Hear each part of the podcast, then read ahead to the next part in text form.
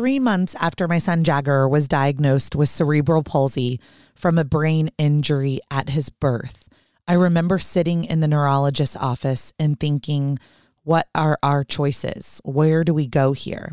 And all I was left with was early intervention therapy. Now, early intervention therapy works. We aggressively did physical therapy, occupational therapy, and speech therapy to help my child's right arm and right leg move as close to the left leg and the left arm as possible for someone with a brain injury. We also had to work really hard to get Jagger talking and fighting the sensory processing disorder and the dysregulation of his body from having a brain injury. And that's all that I was left with early intervention therapy, quitting my job, taking my child to doctor's appointment after doctor's appointment after doctor's appointment. But there was another route that I had eliminated myself from, and that was a stem cell transplant from cord blood and tissue banking. Unfortunately, when I was pregnant, I declined. I remember the OB handing me the brochure, and I remember thinking, this is expensive and I don't know anything about it, and I threw it in the trash can. Fast forward years later, sitting in that neurology office, I wished that I could go back in time, grab that cord blood banking brochure out of the trash can, and pay the $35 a month to bank my child's cord blood and tissue because you don't know how their birth is going to go. We don't know if our kids are going to end up with childhood leukemia or one of the other 85 FDA approved indications for cord, blood, and tissue banking for stem cell transplants. So I really wish someone had mentored me, like I'm trying to mentor each of you right now about cord blood and tissue banking. Please visit anjahealth.com, A N J A health.com, and learn about cord blood and tissue banking. Anja offers $100 off for Birth Story podcast listeners using code Birth Story. There's also a unique link in the show notes. Thanks for being here. Thank you for letting me educate you when no one was there to educate me. And I hope you enjoy Doula Diaries this week. Hey guys, in Doula Diaries this week, I was just going to share some of my last couple of births and some of the things that I learned. And they're just some short, fun stories. Before we get started, I have received some more Birth Story Academy love. And I just got this sweet little message from one of the participants that said, Hey, Heidi, if no one has told you lately, Birth Story Academy is so good. This is my third birth, and I learned something new on every module. Like, yeah, girl, thanks for writing in. I would love to have each of you in Birth Story Academy. If you have not selected your childbirth education course yet, I would love to have you go to birthstory.com and join me in Birth Story Academy. It is 20 short modules, it's self paced, it's taught by a doula. It is qualified by an OBGYN, Dr. John Thorpe, who checks everything to make sure it's medically accurate.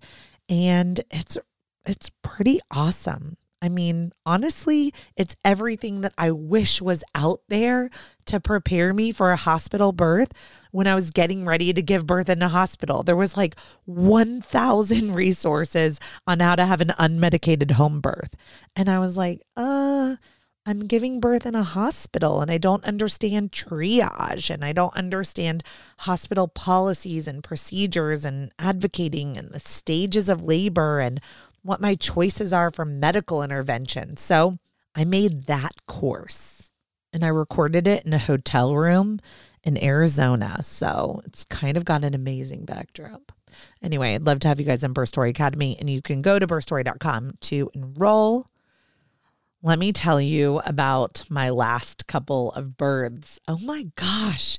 This one I'm going to start with is just like it's literally mind blowing because I learned something new on every single birth, but this was like, thank you, midwife kind of story. Okay. So, my client went to 41 and 4, of course. She's a first time birthing person. The average gestation is 41 weeks and one day. Like, if you think you're giving birth at 39 weeks, like, I'm going to kiss you and give you a hug. But, like, the average is 41 and 1. So like 50% of you are going to give birth after 41 weeks in one day after. So so lie to everyone in your life. Lie to everyone in your life and tell them that, you know, if you're due on July 1st, you're due on July 14th, okay? That's my best advice I can give you. So she's at 41 and 4 and she started having contractions in the evening and was like, "Oh, you know, I think this is a little different than Braxton Hicks." Do you think she called her doula? No. I think she she says now she was like kind of afraid it was going to be like, you know, false labor or something, but she was kind of hanging out with her family and doing their thing and um she thought maybe she was in labor and so she went home and maybe around nine o'clock crawled into bed but she set her alarm for midnight because it was the night of the super pink blood moon, powerful moon. And she thought, okay, if I set my alarm for midnight and I walk out and I look at the moon and I put my bare feet into the earth and I ground myself, then maybe I can like just draw on that moon energy and have a baby. And that is exactly what she did. So she slept a little which is the first thing we recommend as a doula is when you think you're in labor, go straight to bed, be horizontal as long as possible until you cannot be horizontal anymore. Then data shows that being upright helps reduce your length of labor, but until you cannot be until you have to be vertical, be horizontal. So she goes to sleep, she rests, she keeps up that energy, she sets her alarm for midnight and she goes and draws in all this moon energy in about let's see. So let's say like the first signs were about six o'clock in the afternoon five o'clock in the afternoon. Then um, i'm just going to give you the timeline. She gave birth at 4 p.m the next day so almost 24 hours. So really your typical you know 41 weeks four days almost 24 hours of labor. And um, she called about like three or four in the morning and she called my work partner, Colin, who does the night shift. And Colin went over to her house. You know, they kind of labored in the tub and and all of that kind of thing.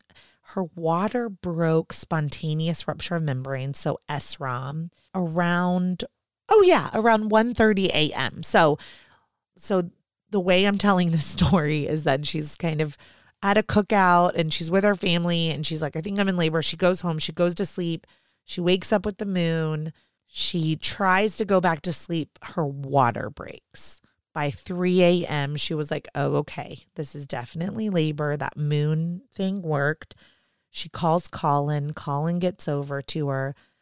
And at three o'clock in the morning, her contractions are three minutes apart. She's having blood tinged mucus. She's really having to stop and breathe through them. She tries to lay down and rest, but when she's laying down, they're just more intense. And in about five in the morning, her partner's like, maybe we should go to the hospital. And Colin, being the great doula that she is, is like, hold the phone. Your wife didn't want to go to the hospital until she was much further along in her labor. And so, um, we kind of all agreed to stay home. So now I came on shift at eight o'clock in the morning. And when I got to their home, thankfully we were still home, she was having lots of back labor and back pain. So we were positioning her to help her baby rotate from an OP position to an OA position. So when you're having all that back labor, it typically means that the baby is not quite rotated to head down, face down. Sometimes the baby is facing sideways or facing towards your belly button, and that can cause more back pain. So, as trained doulas, we have very specific ways in which we move your body, push on your sacrum and your hips, rotate you in different positions to help a baby rotate and give abundant room in the pelvis. That is why when you hire a doula, cesarean sections are lower and length of labor is lower, is because we are trained on how to move your body. So we were really moving her body and doing tons of inversions and hip squeezes and lunges to give abundant room for this sweet baby, Team Green. So we didn't know the assigned sex of this baby. So at this point, about eight o'clock in the morning, she's having lots of burping, lots of belching, which is another sign of labor progression. I was looking for Michaelis rhombus, a bulge on the backside of her sacrum, and a little purple line on the back of her rectum to show dilation. I really wasn't seeing too much of that at eight o'clock in the morning. So we just did some more positioning, hands and knees in the bathtub, laboring on the toilet.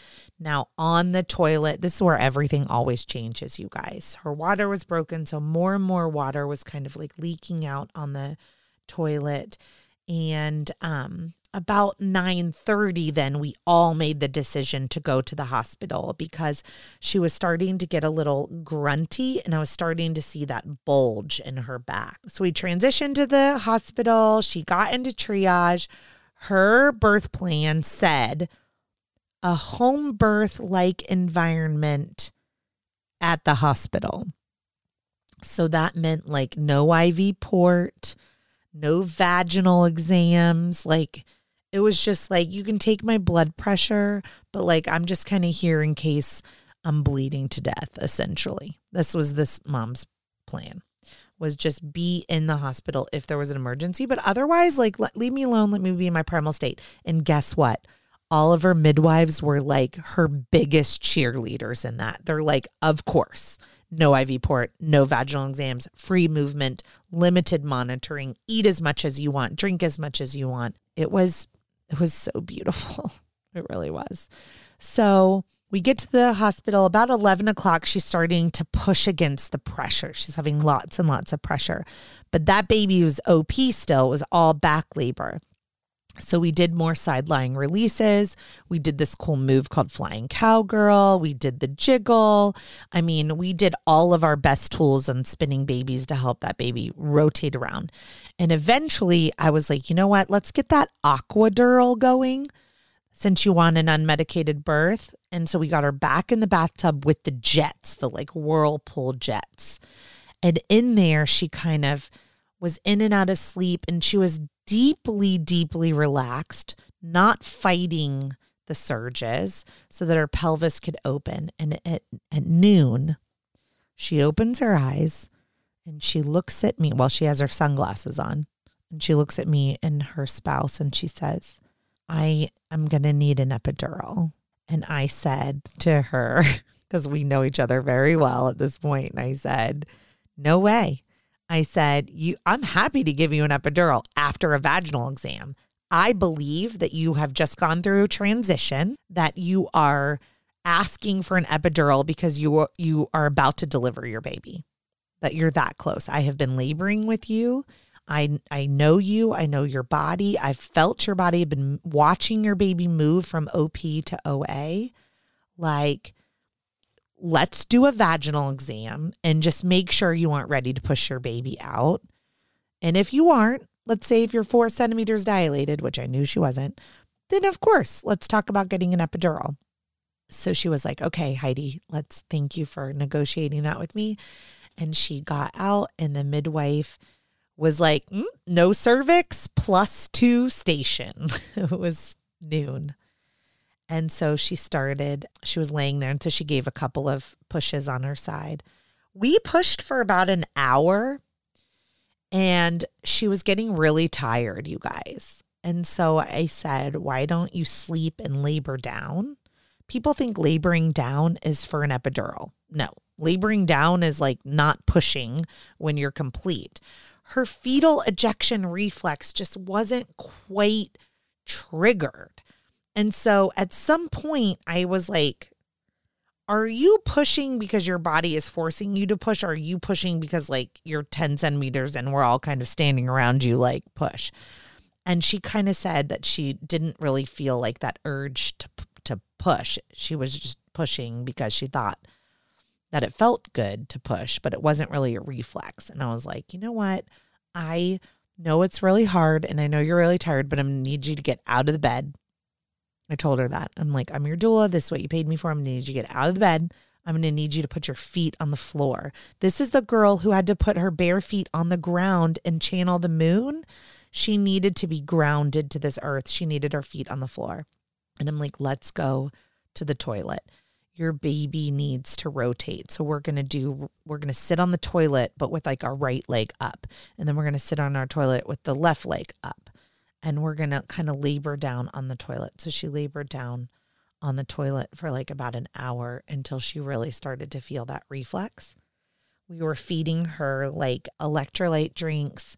Her spouse had done um, frozen blueberries on her wrists to keep her cool. We had lavender ice cloths on her forehead. She was having this really wonderful, unmedicated birth experience. And again, two now two hours earlier, she was 10 centimeters plus two. And um, the baby hadn't really moved much. And so um, sitting on the toilet and getting her feet on the ground, that kind of gave her that power. Now, one of my other doula partners came in who had been with us, Sabrina. And Sabrina said, Why don't we coach push? Hold your breath. Now, that's something we typically don't recommend because it can cause often trauma to the vagina and to the pelvic floor. But every now and then, coached pushing is what a birthing person needs who's very tired. So I said, okay, let's do it. So we had her take a deep breath in while she was on the toilet, hold her breath. And while we counted to 10, which we do very rarely, she pushed down to the ground, to the floor while we counted. And that turns out is exactly what she needed. She needed, after trying for two hours to kind of do it on her own and body led, she just needed a little bit of coaching. And that is really what helped her. And like within a few pushes, we were like, oh my gosh, okay, like the baby is coming, you know, essentially. And the midwife and the nurse were like in the room. So the doulas and um, the birthing person and the partner we were just all in the bathroom together. We were just all hanging out. I had a flashlight out, and the midwife was like, you know, just kind of let me know. And the midwife was actually like, I can catch a baby anywhere, but like, you know, let me know. So when the head was like pretty much crowning, we were like, okay, now just breathe. And um, the midwife set up the bed in like the coolest position I've ever seen, you guys. She took out the bottom of the bed and put the stirrups like down to be like foot pedals and then put the squat bar over it. So I'm I'm hoping you can vision this with me and maybe the birthing person will let me share on my Instagram at birth.story.academy. Go check there and see if there's a picture of it when this episode comes out. But basically hanging in the air. She's like hanging on the squat bar, but her legs are like in these stirrups, but like there's nothing below her right? Like there's no bed below her. So her husband rips his shirt off because he's ready to catch the baby and he gets under her, and the midwife is guiding. And she has maybe two or three pushes there until the head emerges and her husband catches the baby and then lifts the baby up to her chest. And it was just like so cool, you guys, because that is a hospital birth. That is what body autonomy, birth preferences, working with a midwife, like that, that's what that looks like in a hospital setting. No IV port. She was eating and drinking. She maybe got monitored twice. She only had the one vaginal exam, and that's when we were decision making do we get an epidural or are we in the middle of transition and that's why we're begging for an epidural? It was a decision making vaginal exam. So just one vaginal exam. Like it is so possible to have a home birth like experience or a birth center like experience at a hospital if that's what you want. But you know what? Please take Birth Story Academy. Like, the things that are possible are because she had the right birth team. First of all, she was in the right practice, she had the right midwife. Her partner was educated through Birth Story Academy. She had the right doulas, and we were able to work as a team and offer different suggestions and movements. And we moved that baby OP to OA her husband got it to rip his shirt off and catch the baby. Like, we can't get more primal than that in a hospital. It was amazing. And so I want to encourage you by sharing this birth story in Doula Diaries. I was going to do multiple stories today, but that one took 18 minutes. So we'll just cut it off with this one. But like, I want to encourage you that this is possible. It is possible that a hospital policy and procedure is not law. Okay.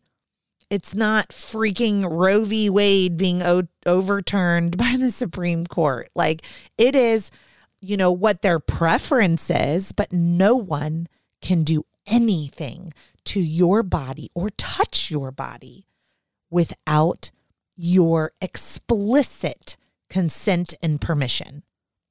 You do not have to get out of the bathtub. You do not have to get off of the toilet. You do not have to get, you can do whatever you want in your birthing time at a hospital as long as you know what you want, you're listening to your body, and you have the right team.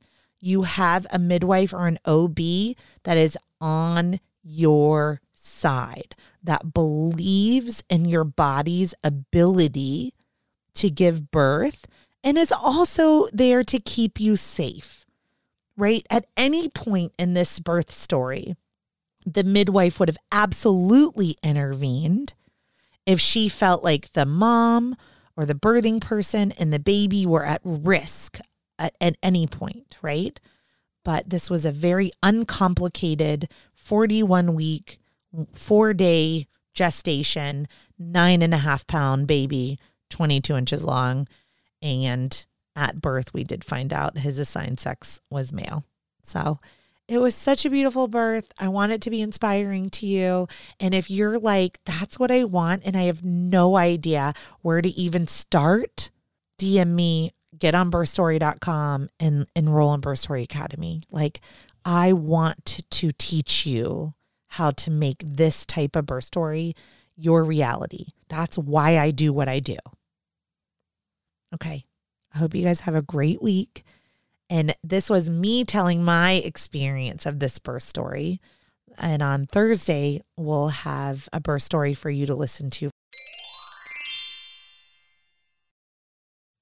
Just a reminder, you can go to Anja Health at anjahealth.com, A N J A health.com. Com, and there you will find a beautiful experience for parents. It's modern, it's warm the CEO has a personal story with a child with cerebral palsy, also. So the community at Anja Health is very family like. It's all about honoring Catherine's brother, and the science is there. The science is the future.